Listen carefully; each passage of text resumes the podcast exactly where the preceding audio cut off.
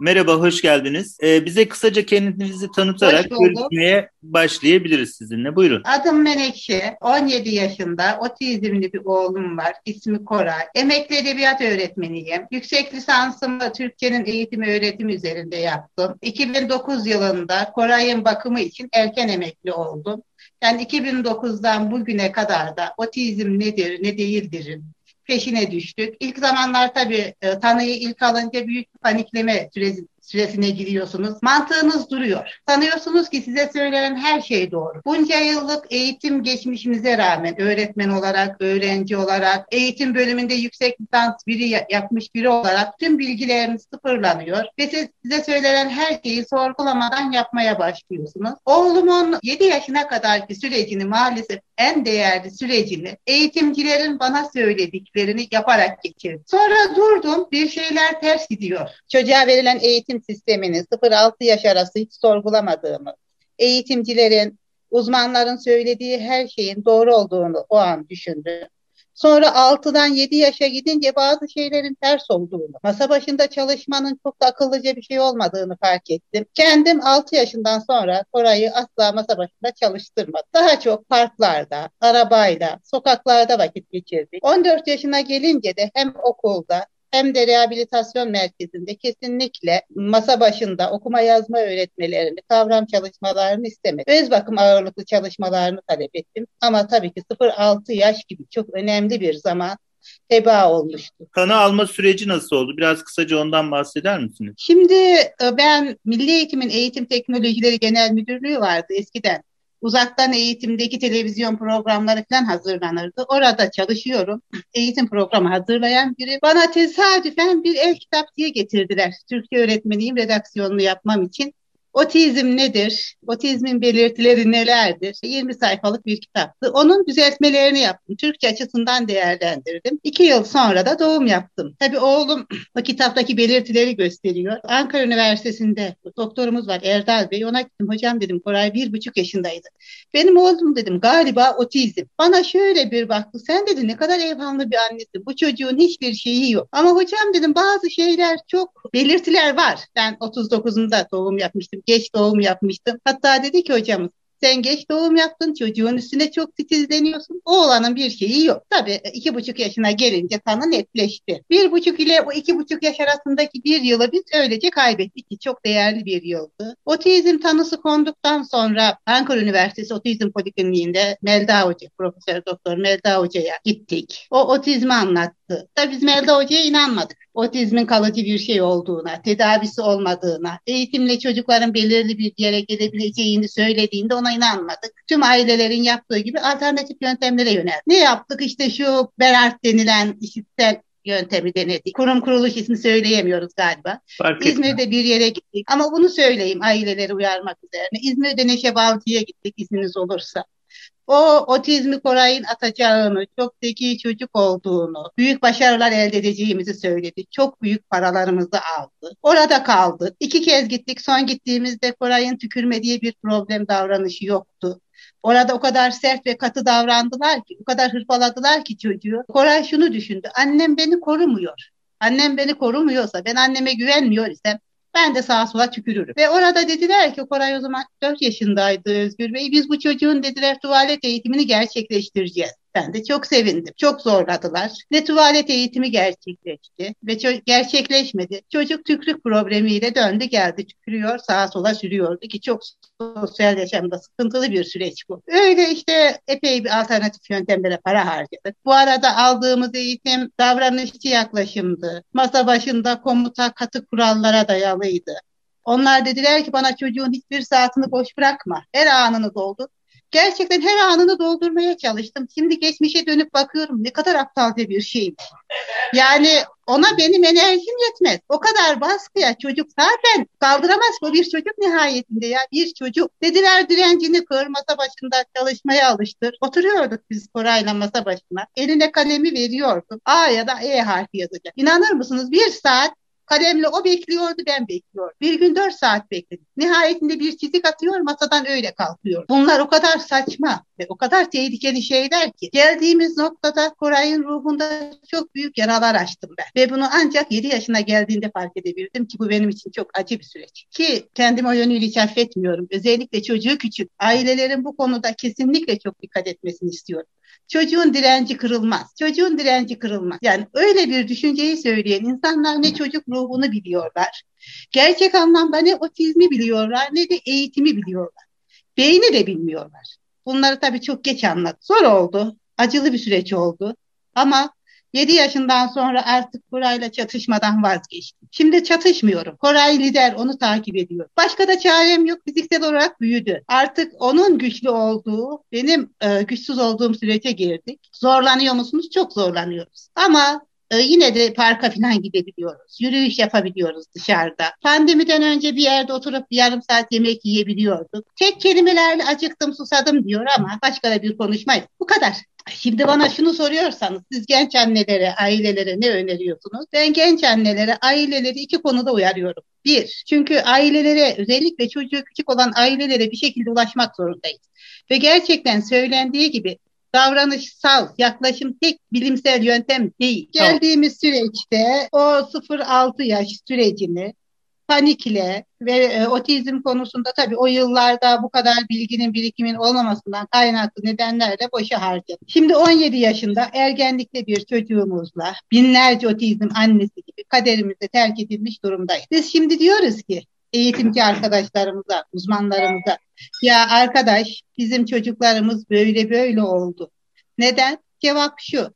E, otizm öyledir. E, çocuğunuzun zeka geriliği var. Yani öyle bir noktaya geliyorsunuz ki eğitimciler, uzmanlar yani bu işi bize bu işte bize yönlendirecek olan insanlar acaba biz de yanlış yaptık mı? sorusunu kendilerine sormuyorlar. Bu beni çok rencide. Bizim eğitimci arkadaşlarım hepsinin kendilerine şu soruyu sormaları gerekir. Ben öğretmenliğim boyunca kaç çocuk için ailesine sizin çocuğunuzun zekası yeter. Otizm böyledir. Bu çocuklar gelişmez benzeri cevap verdim diye sormaları gerekir. Emin olun yüzde seksen, yüzde doksan bu cümleyi kullanıyorlar. Bu çok yanlış bir şey. Yani yanlışlık bizim çocuklarımızın zekasında değil. Ve ben çok çok çok sinirleniyorum, öfkeleniyorum. Haklıyım. Neden haklıyım biliyor musunuz? Diyorlar ki otizmli çocukların e, yüzde onu çok zekidir de yüzde doksanı falan öyle çok zeki değildir. Çoğunda zeka sorunu da vardır. Ben de onlara şunu diyorum İletişim kuramadığınız bir insanın zekasını ne ile ve nasıl ölçüyorsunuz? Yani sosyal hayatın her kademesinde horlanan çocuklarımız okulda, otobüste, ne bileyim ben lokantada, sokakta, parkta horlanan çocuklarımız bir yerde eşitler özgür. Neresi biliyor musun? Zeka testlerinin ölçüldüğü yer. Siz alandansınız. Bizim çocuklarımız ile normal çocukların zekalarını aynı testle ölçüyorlar ve sonra diyorlar ki sizin çocuğunuzun zekası düşük. Ben de orada diyorum ki durun bir saniye. Görme engelli birine geometri sorusu soruyor musunuz? Ya da işitme engelli birine müzikten sınav alıyor musunuz? Alınıyor mu? Hayır. Peki siz iletişim kuramadığınız bizim çocuklarımızın zekasını neye ve e, nasıl ölçüyorsunuz? Ölçüm nedir yani? Eğer bilimsellik var ise bir e, net bir bilginiz olması lazım. Nitekim bir yerde araştırmada okumuştum. Dawson sanırım kendisi de otizmli bir araştırmacı. otizmli çocuklar için iki zeka ölçeği geliştiriyor. Ve bu zeka ölçeğini otizmli çocuklarımıza sunduğunda onların zekası normal çocuklardan eşit ve yüksek çıkıyor. Bu zeka ölçeğini otizmliler için geliştirilen zeka ölçeğini normal çocuklara verdiğinde normal çocukların zekası düşük çıkıyor. Neden? Çünkü Dawson'ın geliştirdiği zeka ölçeği şekillere dayanıyor. Hani kareleri üst üste koymaya, görselliği ağır. Yani otizmli çocuğun genellikle resimlerle düşündüğünü, bazılarının örüntülerle düşündüğünü düşünürsek otizmli çocuğun düşünce şekline göre hazırlanmış testler. Şimdi siz bütün bu bilgileri yok sayıyorsunuz. Benim oğlumun zekasını biz annelerin göz bebeği olan çocuklarımızın zekasını düşük gösteriyoruz. Peki siz otizme uygun bir zeka geliştirdiniz mi ölçeği? Hayır. Siz otizme uygun bir eğitim programı geliştirdiniz mi? Hayır. Peki o zaman neden bizim çocuklarımız ve biz bu kadar mağdur ediliyoruz? Benim en büyük sıkıntım bu. Özellikle davranışçı yaklaşımı savunanlara da yönüyle çok öfkeliyim. Yani karşınızda bir insan var. İşte şimdi davranışçı yaklaşımı savunan insanlar diyorlar ki davranışçı yöntem tek bilimsel yöntem. Ben de hayır diyor. Davranışçı yöntem tek bilimsel yöntem değildir. Eğer tek bilimsel yöntem olsaydı ve doğru uygulanmış olsaydı bugün otizmli çocuklarımızda iyi seviyede çocukların artık topluma karışması gerekir. Şimdi otizmle ilgili dernekler, federasyonlar hep bir ağızdan bağırıyoruz. Bakım evi istiyoruz. Neden? Çünkü anneler artık çocuklarını evde tutamıyorlar. Çocuklar iyi eğitim almadıkları için, doğru eğitim almadıkları için aileler göz bebeği çocuğunu bir yerlere bırakma telaşında. Kınamıyor, kızmıyorum. Şu anda 58 yaşındayım. Oğlum büyüyor bir 10 yıl sonra belki ben de aynı arayışta olacağım. Ve benim gibi binlerce anne aynı arayışta olacak. Bu büyük bir sorun olarak Türkiye'nin gündemine geliyor. Mesele bu. Evet soru sormuyorsunuz devam edeyim mi? ben bakıyorum ki soru gelsin. Yok gayet güzel anlatıyorsunuz durumu. O yüzden şey yapmak istemedim, bölmek evet. istemedim. Davranışçı terapi dediğiniz şey tam olarak nedir? Onu bir açıklar mısın?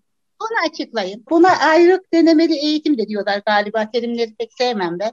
O şöyle oluyor, rehabilitasyon merkezlerinde bizim çok gördüğümüz bir yöntem. Çocuk masa başına oturtuluyor. Çocuğa e, pekiştireç desteğiyle eşleme becerileri, taklit becerileri gibi çalışmalar yapılıyor. Bu arada e, kavram öğretiliyor, sayılar, renkler, e, şekiller, okuma yazma çalışmaları yapılıyor. Ama çocuğun e, bu e, çalışmalarla eşleme becerilerini geliştirmek, bu kavramları öğreterek onun konuşmasına, dil gelişimine destek olmak gibi bir amacı var. Üçüncü bir amacı çocukların ileride ilkokula e, hazır olmalarını sağlamak. Ama bu üç amaç da gerçekçi amaçlar değil. Neden değil? Sondan başlayalım. Çocukların ilkokula hazır olmadan çok daha önemli bir şeye ihtiyacı var. Parkta arkadaşıyla oynamaya, markette annesinin yanında durmaya, acıktığını, susadığını söylemeye ihtiyacı var.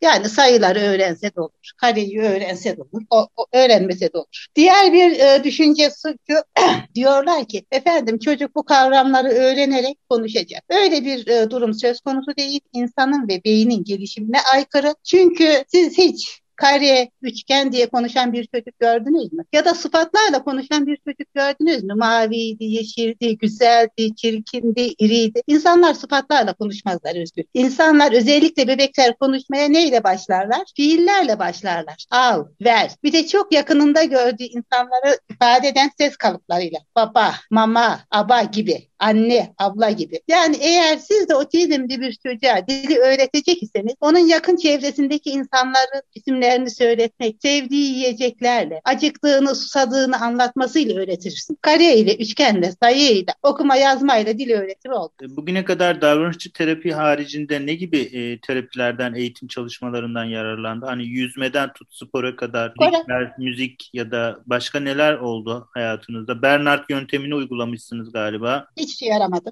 Neler? Ozon terapi. terapiler? Efendim? Ozon terapiyi aldık o dönemler işe yaramadı. Koray bir süre ata bindi. Ozon terapi mi? Yani bunların sürelerini de verir misiniz? Yani şu kadar aldık ama şöyle oldu gibi. Çok uzun yıllar oldu ama Koray 17 yaşında. Hatırladığınız yani. kadar. Hatırladığınız kadar. Tamam. Yani Berartı yöntemini iki hafta aldık iki hafta iki hafta. iki sefer iki haftalık sürelerle aldık. Ozon tedavisini 3-4 sefer alıp bıraktık. Ki ozon tedavisinde durum çok ilginç. O zamanlar ozon tedavisinin hücreleri canlı tuttuğunu, otizmdeki beyin hücrelerini hareketlendirdiğini söylüyorlardı. Şimdi son araştırma iki yıl önce okumuştum. Ozonun aslında otizmde zararlı olduğunu ortaya koymuş ki biz bir zamanlar çocuklarımızın zihnini açsın diye o tedaviyi uyguladık. Son araştırma ozonun zararlı olduğunu açık ve net söylüyor. Kitabımda da bahsetmiştim bu kaynakta. Atabildim. Bu arada bahsedin. Kitabım Otizm Yol Haritası diye bir kitap gösteriyor vereyim izninizle. Bu anılardan oluşan, benim ve çevremde gördüğüm annelerin yaşadıklarını ve onlara dayalı olarak o olayla ilgili neyin yanlış olduğunu, neyin doğru olduğunu anlattığım bir kitap. Bu kitabı piyasadaki diğer kitaplardan ayıran en belirgin özelliği otizmde iç ses dediğim ve çok önemli önemsediğim bir durum var. Otizmli birey ne düşünür? Bu kitapta bol bol otizmli yazarlardan alıntılar var. Ne görüyorlar, nasıl görüyorlar? Mesela şey beni çok etkilemişti. Benim oğlum küçükken broşürlerdeki muz resmi vardı. Onu alıp yemeye çalışıyor. Yani muzun resmi marketten aldığınız broşürde muzun resmi var ve Koray onu yemeye çalışıyor. Ay diyordum benim bu çocuğumun herhalde gerçekten çok ciddi zeka sorunu var. Ama iki saat sonra öyle bir şey yapıyordu bu çocuk. Ben kendimi aptal hissediyordum. Ve ben bu sorumun cevabını bu kitabı yazarken bu sürekli kaynak okuyorsunuz okuyorsunuz. San, sanırım Donna Williams otizmli bir yazar. Diyor ki küçükken diyor benim diyor görmem bir tuhaftı diyor. Nesnelerin gerçeğini ve fotoğrafını birbirinden ayıramazdım diyor. Zamanla diyor gerçek nesnelere dokundukça diyor fotoğrafla nesneyi birbirinden ayırmayı öğren. Yani benim oğlumun da duyusal olarak görmesinde sorun varmış zekasında değil. Bunu ben yıllar sonra öğrendim. İstiyorum ki işte kitapta bu tür bilgiler çok fazla. İnsanlar okusunlar. Yıllar sonra öğrendiğiniz iş işten geçiyor. Eğer ben Koray 3-4 yaşındayken bunu bilmiş olsaydım oğlumun zekasını sorgulamaz. Bir resim muzu verirdim, bir de gerçek muzu verirdim. Üçüncüsünde biterdi. Öğrenir, kokluyor, dokunuyor, hissediyor. Ee, alternatif terapiler denediniz mi hiç? E, diyetten evet. başka terapi biçimleri denediniz mi? Diyet denemedim. Çünkü bana diyet mantıklı gelmiyor. Sosyal yaşama hazırlamaya çalıştığınız bir çocuğu yani yeme içmeden mahrum ederek yeme içmenin bulunduğu bir ortamda sosyal hayata hazırlayamazsınız. Çünkü bütün dikkatiniz yiyecektedir, içecektedir. O yüzden hiç denemedim. Beni ikna etmedi. Onun dışında söylediğim gibi ata bir süre bindi. Artık atı sevmiyor Koray. Koray düzenli spor aldı. Spordan çok fayda gördü. Koray çok iyi yüzer, paten kayar, bisiklete biner, masa tenisi oynar. Onun dışında başka bir şey yapmadık. Bunların eğitimini Tabii. aldı değil mi? Hani bir yere aldı, spor merkezine gidip Tabii. oradan bu tarz bir şey aldı. Yani Serhat hocamız var. 6 yaşından beri Koray hafta sonu 2 saat, 2'şer saatten 4 saat spor eğitimi alır. Yaz okullarına katıl. Anladım. Yani sabahtan akşama kadar gündelik hayatının neler yapıyor? Biraz ondan bahsedebilir. Salgın tüm insanları olduğu gibi, daha doğru insanlığı olduğu gibi bizi de çok sarstı. Hayatımız boşaldı, sporumuz bitti. Neyi dinlemeye gidiyorduk bir yıldır çok hoşuna gidiyordu neyi dinlemek. O hayatımızdan çıktı çıktı, özel eğitim çıktı, okul çıktı. Evde Koray'la biz baş başa kaldık. Aksi gibi altımızda bir kanser hastası var. Koray hopladıkça onlar rahatsız oluyor. Böyle sıkışık bir durumdayız. Sabah kalkıyoruz, kahvaltımızı yapıyoruz. Ondan sonra arabayla geziyoruz havalar iyiyken bir, bir buçuk saat arabayla geziyoruz. Sonra akşama doğru yazın akşam serinliğinde bir saat kadar yürüyüş yapıyorduk. Şimdi kış gelince yürüyüşler azaldı. Arabayla geziyoruz. Bugün biraz kar vardı. Kar yürüyüşü yap. Yani yaptığımız tek etkinlik bol bol yürümek ve arabayla. Pandemi sürecinde en çok zorlandığınız konu nedir? Çocuğun zamanının boş olması ve en çok zorlandığım şey benim yani eğer bir hastalansanız dahi çocuğunuzu bırakıp gidebileceğiniz bir yer yok. Yahut e, korona oldunuz ağır hastalanız, hastalık geçireceksiniz. Koray'ı bırakabileceğim bir yer yok. Nereye giderseniz onunla beraber gitmek zorundasın. Yani bu çocuklar için mutlaka çocuğun özelliğini bilen ciddi bakım evlerine ihtiyaç var. Gündüzlü. Siz e, Koray'la birlikte yaşıyorsunuz. Başka bir çocuğunuz ya da baba e, nerede? Var mı hani? Yani bizim, bizim klasik hikaye baba 3 yaşında otizm tanısı biz zaten bir yaşındayken boşanmıştık eşimle. Üç yaşına kadar Koray'ı ara ara gör. Üç yaşında otizm tanısı görür o konunca baba bir daha çocuğu görmedi. Yani 13 yıldır görmüyor. Anne oğul yaşıyor. Peki e, şu anda rehabilitasyon merkezinden eğitim alıyor sadece anladığım kadarıyla. Rehabilitasyon merkezimiz de kapalı. Biz Mehmetçik Vakfı'nın rehabilitasyon merkezine gidiyoruz Ankara'da. Onlar korona nedeniyle e, henüz açmadılar. Bir yıldır kapalı. Bizim hiçbir şey yok hayatımızda. Tamamen boştayız. Büyük sıkıntı. Anladım. Yani çocuk konuşacak bir insan arıyor. Yani otizmliler e, yalnızlığı sever falan diyoruz ama öyle değil. Birileriyle konuştun, birileri eve gelip gitsin, o birilerin evine girsin istiyor. Ama giremiyorsunuz. Kimse de gelsin istemiyorsunuz. Çünkü çocuk hemen gidiyor, dokunmak istiyor, sarılmak istiyor. O da korona döneminde ciddi sorun her iki taraf için. Eve hoca falan da gelmiyor o zaman. Yok. Benim bakanımda, bak zaten 17 yaşındaki çocuğa eve gelen e, öğretmenin yapacağı bir şey yok. Eğer müzik gibi falan ilgi alanı yok ise çocuğun ne yapacak evde? Öğretmen de yapacağı bir şey yok çocuğun. Sizin sizin gündelik yaşamınız nasıl? Çocukla olan durumlar, sizin katkınız, sizin yapabildikleriniz, siz nasıl bir hani birliktelik yaşıyorsunuz? Yani şöyle düşünün, otizmli çocuk tabii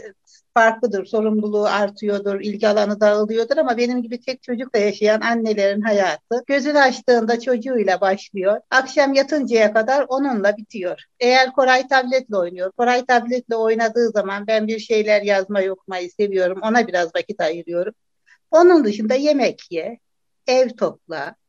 Geçiyor günler. Bir de eğer çocuğunuz otizmliyse Normal insan, normal anne haftada bir ev temizlik yap temizliği yapıyorsa siz onu her gün yapmak zorundasınız. Eviniz çabuk kirleniyor. En azından bizim öyle. Peki komşularla, yakın akrabalarınızla ilişkiler ne düzeyde şu anda? E tabii pandemiden önce komşuluk ilişkilerimiz, akraba ilişkilerimiz vardı ama salgından dolayı kimsenin kimseyle ilişkisi yok. Yani talep de demiyorsunuz, talep de etmiyorsunuz. Bu öyle bir süreç. E, Zoom üzerinden ya da online seçenekler çocuğunuz için e, EBA gibi seçenekler var mıydı? Şimdi şöyle, Koray'ı ben size biraz önce bahsetmiştim yanlış eğitim metodundan dolayı Koray'ı öğrenmeden nefret ettirdik. Hmm. Benim evimde kalem gizli durur. Nerede kalem görse Koray anında kırar. Kalem görmeye tahammül edemiyor. Koray birinin ona bir şey öğretmesine tahammül edemez. O yüzden asla eğitim ortamına girmiyor. Zaten zorlama şansınız da yok. Şimdi bizim Koray'la olan ilişkimiz tamamen Koray'ın isteğine bağlı. Koray ne istiyorsa onu yapıyor. Koray lider. Koray'ın lider olmaya başladığı andan itibaren öfke nöbetleri azaldı. Biz daha rahat olmaya başladık. Tabii mümkün olduğu kadar. Yoksa Koray'ı yönlendirmeye kalkmak, ergenlikte çocukla çatışmaya girmek çok kötüydü çok sıkıntılı e, karşılıklı e, şiddete geliyor. Yani annesiniz, insansınız, siz sinirleniyorsunuz, bağırıyorsunuz. Siz bağırınca çocuk öfkeleniyor. Hem beni ısırıyor hem kendini ısırıyor. Bu süreci özellikle ergenlikteki süreci çocukla çatışmaya girmeden, çocuk öfkelendiğinse mümkünse gözünün önünden kaçarak, onu kendi haline bırakarak atlatmak en doğru yöntem geliyor. Onu uyguluyor. Yani bir o yöntemden fayda bulduk. Hani davranış öncesi, davranış sonrası görmezden gelin falan filan hiçbir işe yaramıyor yani Anadolu'nun deyimiyle yiğitliğin yüzde yüzü Koray öfkelendiğinde yanından kaçmak. Başka seçeneğiniz yok. Tabii kendine çok ağır zarar vermediği sürece. Şükür Koray'da öyle çok ciddi kendine zarar verme yok. Size zarar verme var mı? Isırır. Beni de güzel ısırır. Siz ne yapıyorsunuz o zaman? Kaçıyorum. Kaçabildiğim ortada.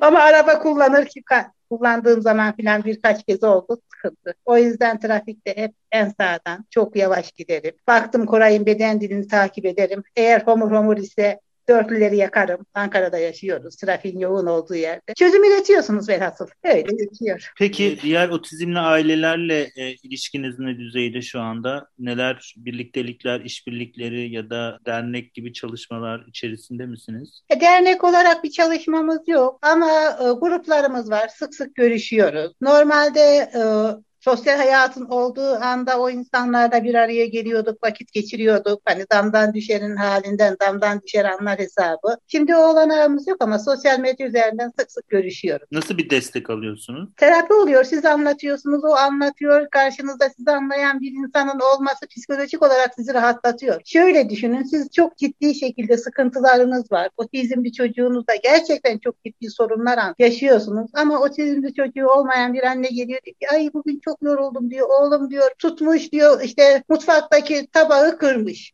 O sizin için o kadar sinir bozucu bir şey ki. Sizin kafanız gözünüz kırılıyor mutfaktaki tabağa gelinceye kadar. Ve sosyal hayatta o insanı dinlemek zorunda kalmak bizler için e, biraz sinir bozucu oluyor. O yüzden otizmli çocuğun anneleri birbirleriyle konuşurken rahatlıyorlar. Ve size çok tuhaf gelecek. Biz çocuklarımızın yaptıklarını birbirimize anlatırken çok güler. Ki bu anlattığımız şeyler normalde yaşarken sürekli ağladığımız, saçımızı başımızı yolduğumuz gerçekten çok ağır olaylar. Üzerinden süre geçmiştir. Oturup anneler beraber biz paylaşırken bunu bilerek paylaşır. Bu neyi getiriyor biliyor musunuz? O gülme bizim rahatlamamızı getiriyor. Gülme bizim aynı zamanda direncimizi artırıyor. Yani normal bir anneye benim oğlum böyle böyle yaptı diye kahkaha atsanız der ki işte herhalde bu anne de iyice gitmişler. Ama bunu otizmli aileyle yaşamıyoruz. Anlıyorsunuz. O çok önemli. Peki siz hiç bugüne kadar psikolojik destek, yardım aldınız mı? Ben Koray o zaman üç buçuk yaşında filandı. Gittim böyle bir e, uzmanla konuşuyoruz. İşte anlatıyorum, süreci anlatıyorum, yaşadıklarımı anlatıyorum. Biraz sıkıntılı bir süreçti. Bana dedi ki siz dedi kendinize çok yüklenmişsiniz dedi. E dedim o kadar çok yüklenmişsiniz ki dedi yakında büyük bir patlama olacak dedi. Kendinizi kontrol edemeyecek. E ne yapayım? Yani o kadar çok sorunun, e, sorunla baş başasınız ki çocuğu atsanız atamazsınız. Otizmi satsanız satamazsınız. E çevrenizde size yardım eden kurum yok, kuruluş yok, kişi yok. Elbette çok fazla sıkıntınız var. Terapiye gitmişsiniz. Terapideki uzman diyor ki siz çok yüklenmişsiniz, çok kötü durumdasınız, patlayacak. E dedim bir daha buraya gelmeyin. Patlarsam da kendim patlarım. Yani uygun bir destek bulamadım. Daha da almadınız o zaman. Daha, daha Kaynaklarınızı kullandınız. Kitap yazdınız bu süreçte. Bir kitap yazdım. Var. Bir kitabım var. Şimdi e, yani biraz e, tuhaf olacak ama bir edebiyat öğretmeni olarak üzerinde çalıştığım konu ama otizm eğitim programı yazmaya çalışıyorum. Koray'dan fırsat buldukça. İhtiyaç Biraz bahseder ve misin ondan? Efendim? Biraz bahseder misin? Ne yapmaya çalışıyorsunuz? Ne yapmaya çalışıyorum? Şöyle ama önce beyinden bahsetmem gerekiyor. Azıcık bahsedeyim mi? Bu programı var olan programlardan ayıran özellik ne olacak sorusunun cevabı ihtiyaç temelli ve beceri temelli bir eğitim programı olacak. Beynin nasıl öğrendiğini kendimize rehber edineceğiz. Çünkü otizmli çocuğun da bir beyni var. Onun beyni de bizim beynimiz gibi sadece gelişiminin bir süresinde bilemediğimiz nedenlerden dolayı bir duraklamayı dönemi var. O duraklama döneminde çocuğun rehberliğe ihtiyacı var. Ama şeyi bilmek lazım. Çocuk gelişimin hangi devresinde kaldı? Ee, o devrede diğer o normal akranları nasıl öğrenir? O yüzden birazcık beyinden bahsedeceğim size. Beyin için öğrenir? Önemli olan soru o. Öğrenme dediğimiz bildiğiniz gibi beyindeki sinir hücrelerinin birbiriyle bağlantı kurması fizyolojik olarak. Beyin için öğrenir? Beyin iki nedenden dolayı öyle. Birincisi vücudumuzun ihtiyacını gidermek, vücudumuzun hareketini, e, işleyişini düzenlemektir. Diğeri ise bedenimizin var olmak için duyduğu ihtiyaçları gidermek. Yani beynin esas görevi ihtiyaç gidermektir. Bir, ihtiyaç gidermek için öğrenir, temel öyle öğedir. Diğeri de beyin duygusal dünyası için öğrenir sevgi için öğrenir, keyif için öğrenir, ilgi için öğrenir. Bunun dışında beyin öğrenmez. Yani bizim de çocuklarımızın eğitimini bu şekilde yapılandırmamız gerekir. Yani bizim çocuklarımızın beyni de ait olduğu bedeni korumak zorunda, onu büyütmek zorunda, onu yaşatmak zorunda. Nitekim bizim çocuklarımız ne yaparlar? Acıktığında anneyi elinden tutar mutfağa götürür. Yani beyin anneyi mutfağa götürme bağlantısını kurmuş. Çünkü beynin enerjiye ihtiyacı var. Hem kendisi için hem tüm organlar için. Çocuk orada anne yemeğini yedirir, döner gelir. Hemen normal gelişim sürecine bakarsanız bu nedir? Hani şöyle 6 aylık bebekle oynarsınız, 6 ay, 1 yaşındaki bebekle gıdıklarsınız. Çocuğun çok hoşuna gider. Sizin elinizden tutar, tekrar onu gıdıklamanızı ister. Yani 6 aylık bebeğin eliyle yaptırdığı şeyini anlatma süreci bizim otizmli çocuklarımızda ileri yaşlarda devam ediyor. Şimdi bu ayrıntıları bilmeniz gerekiyor. Bu ayrıntıları bilirseniz şeyi görürsünüz. Bebek önce annenin elinden tuttu. Sonra elinden tutmaya bırakıyor. Ee, diyelim ki mama kelimesini söylemeye başlıyor. Sonra sadece mama demiyor, mama ver demeye çalışıyor. Yani bir gelişim basamağı var. Bunları takip etmek zorundayız. Otizmli çocuğumuzun gelişiminin nerede olduğunu bulmalıyız ve bulduğumuz bu gelişimi e, çocuğun ihtiyacıyla ve keyif alacağı durumlar yaratarak çocuğa öğretmek. Bunun için de genellikle doğal yöntemleri kullanmamız gerekir. Böyle ayrıntılı bir program. Biraz zor. Çok ince iş. Bizde vakit Şu hangi aşamadasınız? Hangi aşamadayız? Oyun e, bölümünü ana hatlarıyla tamamladık dil gelişiminde kontrol listelerini hazırladık. Hazırladık ee, dediniz. Hazırladık çünkü biraz önce onu söyleyecektim. Oğlumun öğretmeni var. Ankara Üniversitesi Özel Eğitim Bölümü mezunu. Onunla birlikte yapıyoruz. Yani hmm. ben edebiyat öğretmeni olarak alandan birini istedim yanımda. Çünkü bir gözün sizi kontrol etmesi lazım. Eksiğinizi göstermesi lazım. Anladım. Göremezsiniz eksiğinizi. Şimdi eğitim metotlarındayız. Bunu da kitap olarak mı yayınlayacaksınız? Daha ona karar veremedik. Ya bu fikir nereden geldi? Bu fikir şeyden geldi. Benim kitabımı okuyan eğitimci arkadaşlar hocam dediler okuduk. Çok etkilendik. Çok doğru tespitleriniz var. Ama bunu e, çocuğumuzun programına nasıl uygulayacağımızı bilemiyoruz. Anladım. O zaman şunu, şunu düşündüm. Demek ki öğretmenlerimizin ellerinde çok iyi bir e, eğitim planına ihtiyaçları var. Çok iyi bir kontrol listesine, sonra bu kontrol listesindekini neyi nasıl yapacaklarına yönelik eğitim planına ihtiyaçları var. Şimdi işin aslına bakarsanız metotlar kısmındayım. Metotlar kısmını yazarken de aslında davranışçı yöntemin çok büyük yanlışları olduğunu gördüm. Mesela davranışçı yöntemde eşleştirme becerisi öğretirler. Bir de uzun süre evde olunca fazla konuşmuyorsunuz. Çocuk da konuşmayınca sessiz oluyorsunuz evin içinde boğazım kurudu. Yani eşleştirme becerisini öğretiyorlar. Masa başında üçgeni eşle, kareyi eşle, kırmızıyı eşle, sarıyı eşle. Bakın eşleştirme becerisini öğretmek gerekir.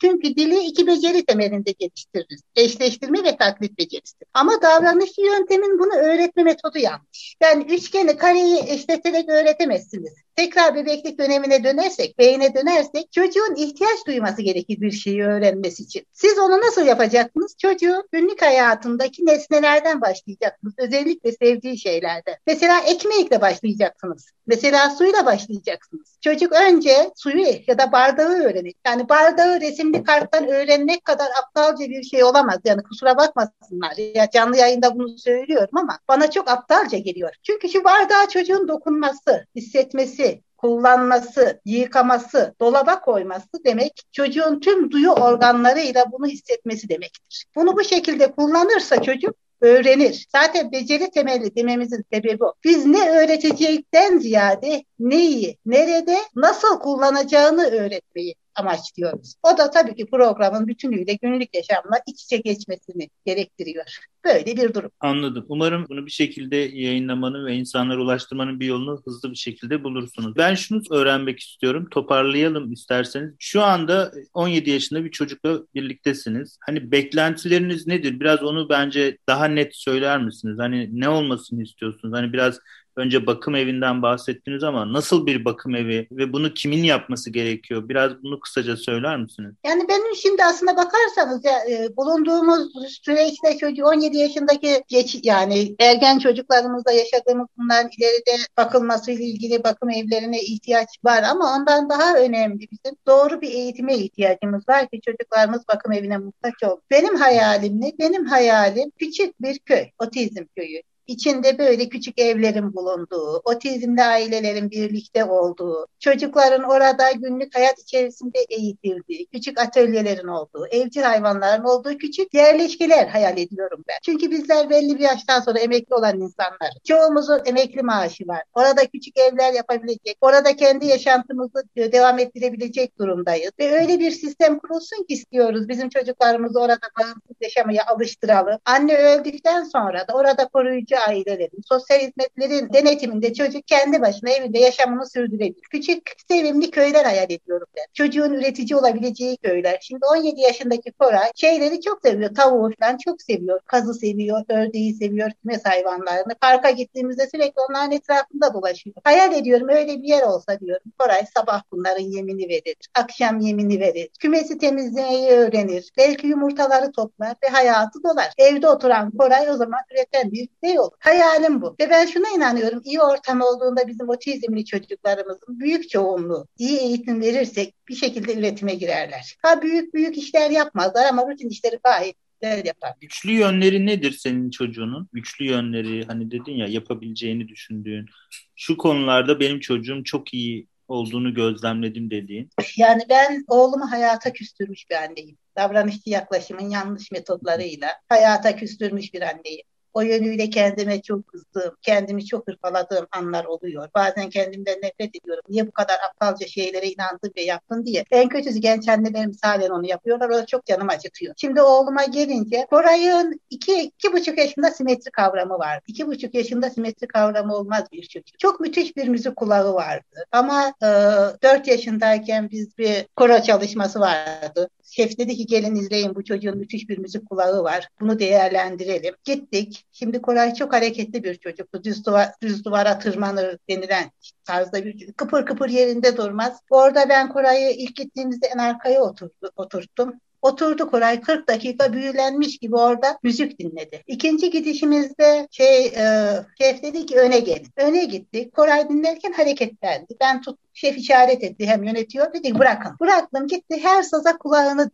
yakınlaştırdı. Sazları dinledi. Muhtemelen seslerin farklılığını ölçüyordu kendince. Sonra arada bize bağırdılar. Biz sizin çocuğunuzu bakmak zorunda mıyız? Niye getiriyorsunuz falan filan bizi kovdular. Ve şef bize hiç ama hiç destek olmadı. O günden sonra Koray asla bir saza yaklaş. Eve orta aldım. Eve öğretmen getirdim. Küstü. Ama müthiş bir müzik kulağı var. Şu anda geldi. Hadi, hadi Merhaba. Koray. Merhaba. Beni görmek istiyor herhalde. Bak burada ben varım. Ben Özgür. Merhaba. Merhaba abi. Nasılsın? İyi misin? Nasıl? Memnun oldum. Bay bay. Yine gördüğünüz gibi müzik bizim hayatımız. Hayatı bizim hayata. Ee, son olarak şunu öğreneyim sizden. Hani böyle yeni tanı almak üzere olan ya da bununla ilgili yeni kafasında soru işaretleri olan annelere, babalara nereden başlamaları, ne yapmaları konusunda ne söylemek istersin? Otizmde doğru kaynakları okusunlar. Ne olur e, reklam olarak algılamasınlar ama Otizm Yol Haritası adlı kitabımı ne olur okusunlar. Çünkü orada kendi yaşayacakları, umarım yaşamazlar ama gerçekler var. Davranışçı yöntemi mutlaka sorgulasınlar. En önemlisi çocuklarıyla çatışmasınlar. işbirlikçi olsunlar. Şunu unutmasınlar. Çocuğa komut verirlerse çocuğun e, konuşma dili gelişmez. Ben size Özgür Bey kalemi ver dediğimde bana kalemi verirsin. Çocuğa otur diyoruz oturuyor, kalk diyoruz kalkıyor. Çocuğa seçenek sunsunlar. Ne olur? Yani kalemi der yerine kalemimi vermek istersin oradaki silgiyi mi vermek istersiniz dediğiniz an çocuğun düşünmesi, ikisinin arasında tercih yapması ve bunu ifade etmesi gerekiyor. O yüzden çocuğa çok fazla komut vermesinler. Birlikte yapalım desinler. İşbirlikçi bir yaklaşıma girsinler. Çatışmaya girmesinler. Üçüncüsü çocuğun işitme, koklama, dokunma gibi duyusal özelliklerine dikkat etsinler. Çünkü onlar otizmde çok belirleyici. Davranışçı yöntem yok sayıyor ama hayır çok ama çok belirleyici. Çocuğun eğer işitme kulağı çok hassas ise siz ona bağırdığınız zaman beyninde davul çalıyordur. Onunla yumuşak bir sesle konuşmanız gerekir. Bunu bilmeniz gerekiyor. Dokunulmaktan hoşlanmıyorsa dokunmayacak. Yahut da sıkı sıkı sarılmaktan hoşlanıyor. Ona sıkı sıkı sarılacaksınız. Dokunmayacaksınız. Çünkü e, otizmli çocukların dokunma şekline karşı tepkileri de farklı oluyor. Mutlaka çocuklarının dokunma duyularına dikkat etsinler. Çocuklara e, neleri seviyor, neleri sevmiyor, sevdiklerini kullansınlar eğitimde sevmediklerinden, cezadan kaçınsınlar. Peki doğru kaynaklar dediniz ya sizin önerebileceğiniz doğru kaynaklar neler var? Kitabın ee, şimdi şu kitap çok önemli bir kitap. Biraz dili bilimsel ama gerçekten çok önemli bir kaynak. Otizmde oyunla derinlemesine tedavi. Otizmi anlamanın bambaşka bir yolu yazarını hatırlayamadım ama bildiğiniz bir kaynaktır. Bu iki kitap. Evet biz de o kitabı okuma grubu başlatacağız yakında bu arada. Onu da bakalım başlayabilecek miyiz? Ben o kitaptan çok alıntı yaptım. Kendi deneyimlerimizle o kitaptan alıntılarla. Yalnız benim o kitabım benim kitabın formatı da ona uygun ama biraz daha Türkiye modeli diyebiliriz. Biraz daha bizim hayatımızdan. Biraz da öğretim metotlarına. Kitabı nerede bulabilirler? Satılıyor mu? Egemnet'te satılıyor. Egemnet'e girdiklerinde orada satılıyor. Tamam bu arada onu da söyleyelim de insanlara nereden ulaşacaklarını bilsinler. Son olarak böyle hayatla ilgili bize söylemek istedikleriniz, genel olarak aklınıza gelen bir şey varsa onu duyalım. Yani şöyle düşünün, sevgi çok önemlidir. Sevgi insanı hayata tutar. Bizim de otizmli çocuklarımızla aramızdaki en kuvvetli bağ sevgi. Hep şunu düşünüyorum. Bu kadar zorluğa insan niye katlanıyor? Sevgiden dolayı katlanıyor. Bu sevgiyi onun eğitimine, yaşamına, her anına aktarırsak e, bize de sevgi olarak döner. Gerçekten e, sevginin olmadığı hiçbir eğitimi kabul etmesinler. Sevginin olmadığı hiçbir yere çocuklarını götürmesinler. Zaten karanlık bir dünyadalar, korkuyorlar. Onları bulundukları karanlık dünyadan çıkartabilmenin tek yolu onlara sevgiyle yaklaşmak. Gerisi gerçekten çok boş. İnadını kırdık, şunu yaptık, mahsus yapıyor falan bunların hepsi bilmemekten kaynaklanan durumlar. Otizmi bilmemekten kaynaklanan durumlar. Gerçi pek çok insana ters gelecek ama yaşayan bir anne olarak, bu konuda çok okuyan bir anne olarak, çok düşünen bir anne olarak, eski bir eğitimci olarak bunu söylüyorum. Anladım. Bir yaşam mottonuz var mı? Hani böyle bir söz olur ya güzel, hoşunuza giden. Onunla kapatalım isterseniz. İyi ki varlar. Peki. Yani İyi ki varlar yani otizmli çocuklarımız için diyorum. İyi ki varlar. Çünkü biz onlarla var oluyoruz. Peki, zor tamam. mu zor. Ama iyi ki varlar. Olduk kolay gelsin. Ben çok memnun oldum tekrar. Ben Teşekkür sevindim. ederim.